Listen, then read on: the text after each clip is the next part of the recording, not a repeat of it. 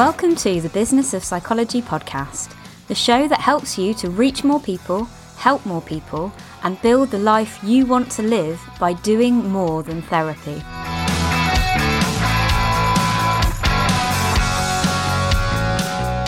Do you ever feel like you want to work more on rather than in your psychology practice, but you don't know what that actually looks like?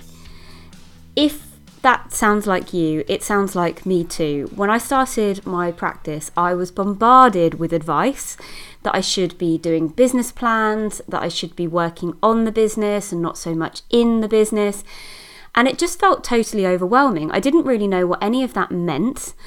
And there were so many moving parts that I was trying to keep on top of alongside my clinical work and creative projects that just the idea of, of knowing where to start with planning out that business was was really challenging and really difficult for me.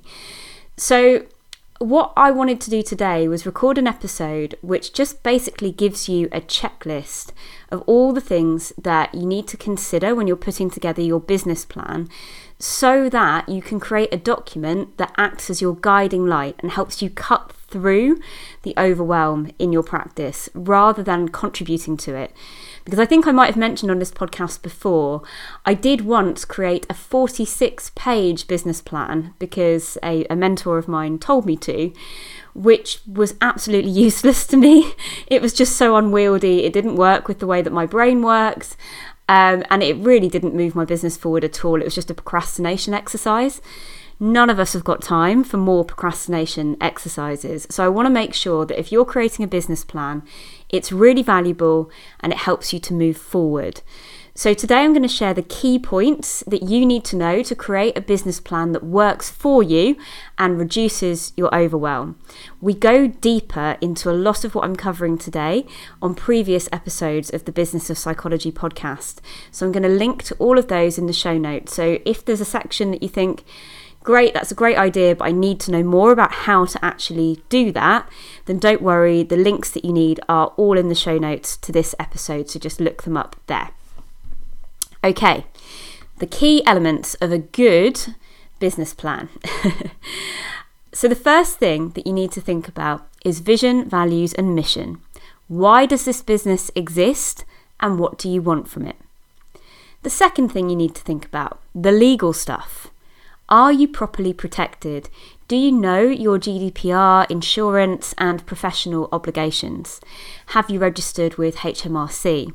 What's the legal structure that best suits your vision right now, and what might that be in a few years' time? Now, if you're not sure on any of that stuff, We've got a class dedicated to the legal stuff in Psychology Business School where you can ask a specialist lawyer. And I definitely recommend that. Um, there's no substitute for good quality legal advice, especially when you're getting set up. You might also find our client confidence checklist a useful place to start, and that's a free resource. I'll link to both of those in the show notes. So if the legal stuff's giving you anxiety, don't worry, there's plenty out there to support you. The third thing you need to think about is your ideal client. Who are they? Who are you trying to help with this service? What do they want and need from you? Where are the gaps in current services that you could fill? And we've got an episode and a blog post on defining and getting to know your ideal client, so I'll link to that here. Your services. What do you intend to offer and when do you want to offer it? It's a really good idea in your business to work on one project at a time. And once that project, whether that's a therapy service, whether that's an online course or a book, once that project is profitable, you can then add another service or another product into the business. So, your plan is a really great place to plan out when you intend to work on certain projects so you're not tempted to try and do them all at once. Because if you're anything like me, your brain works a million miles an hour. You've got loads of ideas of different ways that you could help your ideal clients. And that's great. And we want to get all of that out on paper so it doesn't get lost. But you need to make some space in your business plan to look at what it makes sense to do when. Uh, so I do that by mapping out quarter one, quarter two, quarter three, quarter four across the year and, and literally putting my ideas into different boxes. And then some of them have to go into a separate box for next year or further down the line. really important to do that if you've got a fast, fast moving brain like mine.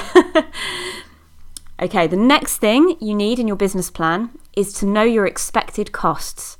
This can be really hard when you're starting out. So if you don't know your costs yet, then check out the episode and blog post where I give a rough guide to the costs of running a private practice.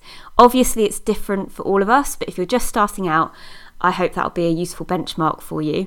If you've been in practice for a little while, there is nothing better than going back through your records and actually getting an average of your costs and using that. That will be much more valuable to you than estimating. So do try and do that. If you're not using it yet, but you've been in practice for a while, accounting software makes this really easy. So, a package like Xero, QuickBooks, um, I think there's a few more out there. FreeAgent is another one that I've used. That can make this really, really simple and take the guesswork completely out of it for you. Now, after you've worked out your expected costs and you know what services you're offering, you're then able to work out your minimum fee for each service. Now, we all know, if you've listened to this for a while anyway, you know, I am pretty passionate about making sure you don't get this wrong. So, there is a formula that you can use from the pricing queen, Sally Farrant, um, and you can see our blog or podcast for that formula. Um, so, I'll link to that in the show notes. Really important not to skip that. You need to know at this stage of your business plan what your minimum hourly rate is so that you never go below it. Then you get to set some goals. So, what would success look like in your business in three months, six months, one year, and even five years? And actually, there's a lot of research to say it's beneficial at this stage to go to a 10 year plan. I'm doing that for the first time this year. I've always been afraid to have a 10 year plan. Um, I don't know, maybe it's a, a, midlife crisis thing, but some part of me has always resisted that. But actually, I can see that there are real benefits to knowing what your vision looks like in 10 years' time. So, setting those goals at this stage, once you've worked out everything else, is really important. And making those tangible and smart, and you all know what a smart goal is, but specific, measurable, um, achievable, realistic, and time bound so that you can measure yourself working towards them over the course of the year. Then, finally, and this is the last piece of the puzzle, you get to map out your marketing plan. And your strategy is going to depend entirely on all of the previous sections. So, here you detail what activities are going to move you towards your specific goals.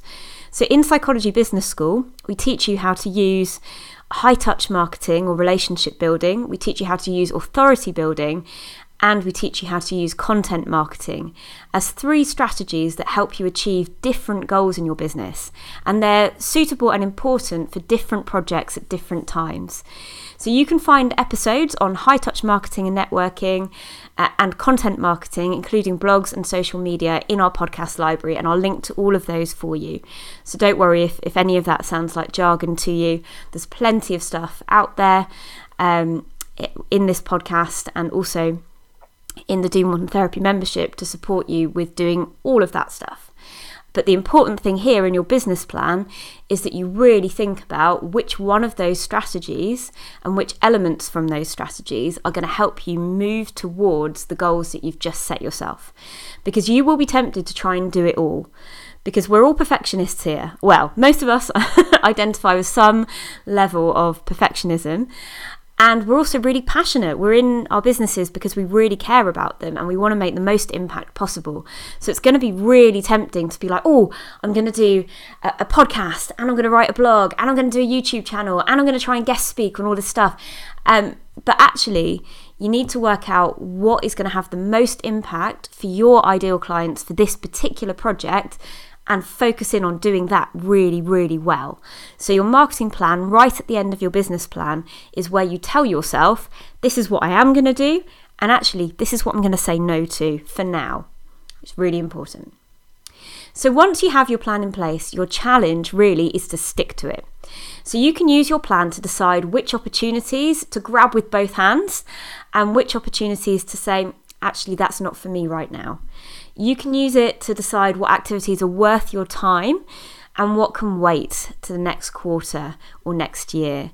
And that's how it's really going to help you to reduce the overwhelm in your practice. So, if you want more support on this, if you want to go deeper and work through your business plan with me, then please join me for our free training. So, in August and September, uh, and this is 2021 when this is going out, in case you're listening in the future, we're running some free workshops to help you create a business plan that allows you to thrive and develop the fulfilling practice that you deserve. So, you can choose your date and book your space on the free training over at psychologybusinessschool.com forward slash webinar. I'll link to that in the show notes notes.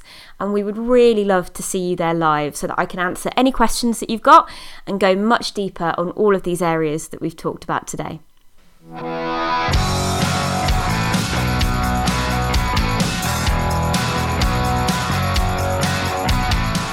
Are you stuck in private practice paralysis? We've all been there. Beat the overwhelm, imposter syndrome, and insecurity by creating a business plan that gives you confidence. This summer, I'm excited to bring you our free 50 minute training so you can take your first step to a fulfilling, financially rewarding, and enjoyable practice. Whether you're looking to start your independent practice in September or you've decided it's time for a major overhaul in the way you run your existing practice, choose your date and book your space on the free training at psychologybusinessschool.com forward slash webinar. I'll see you there.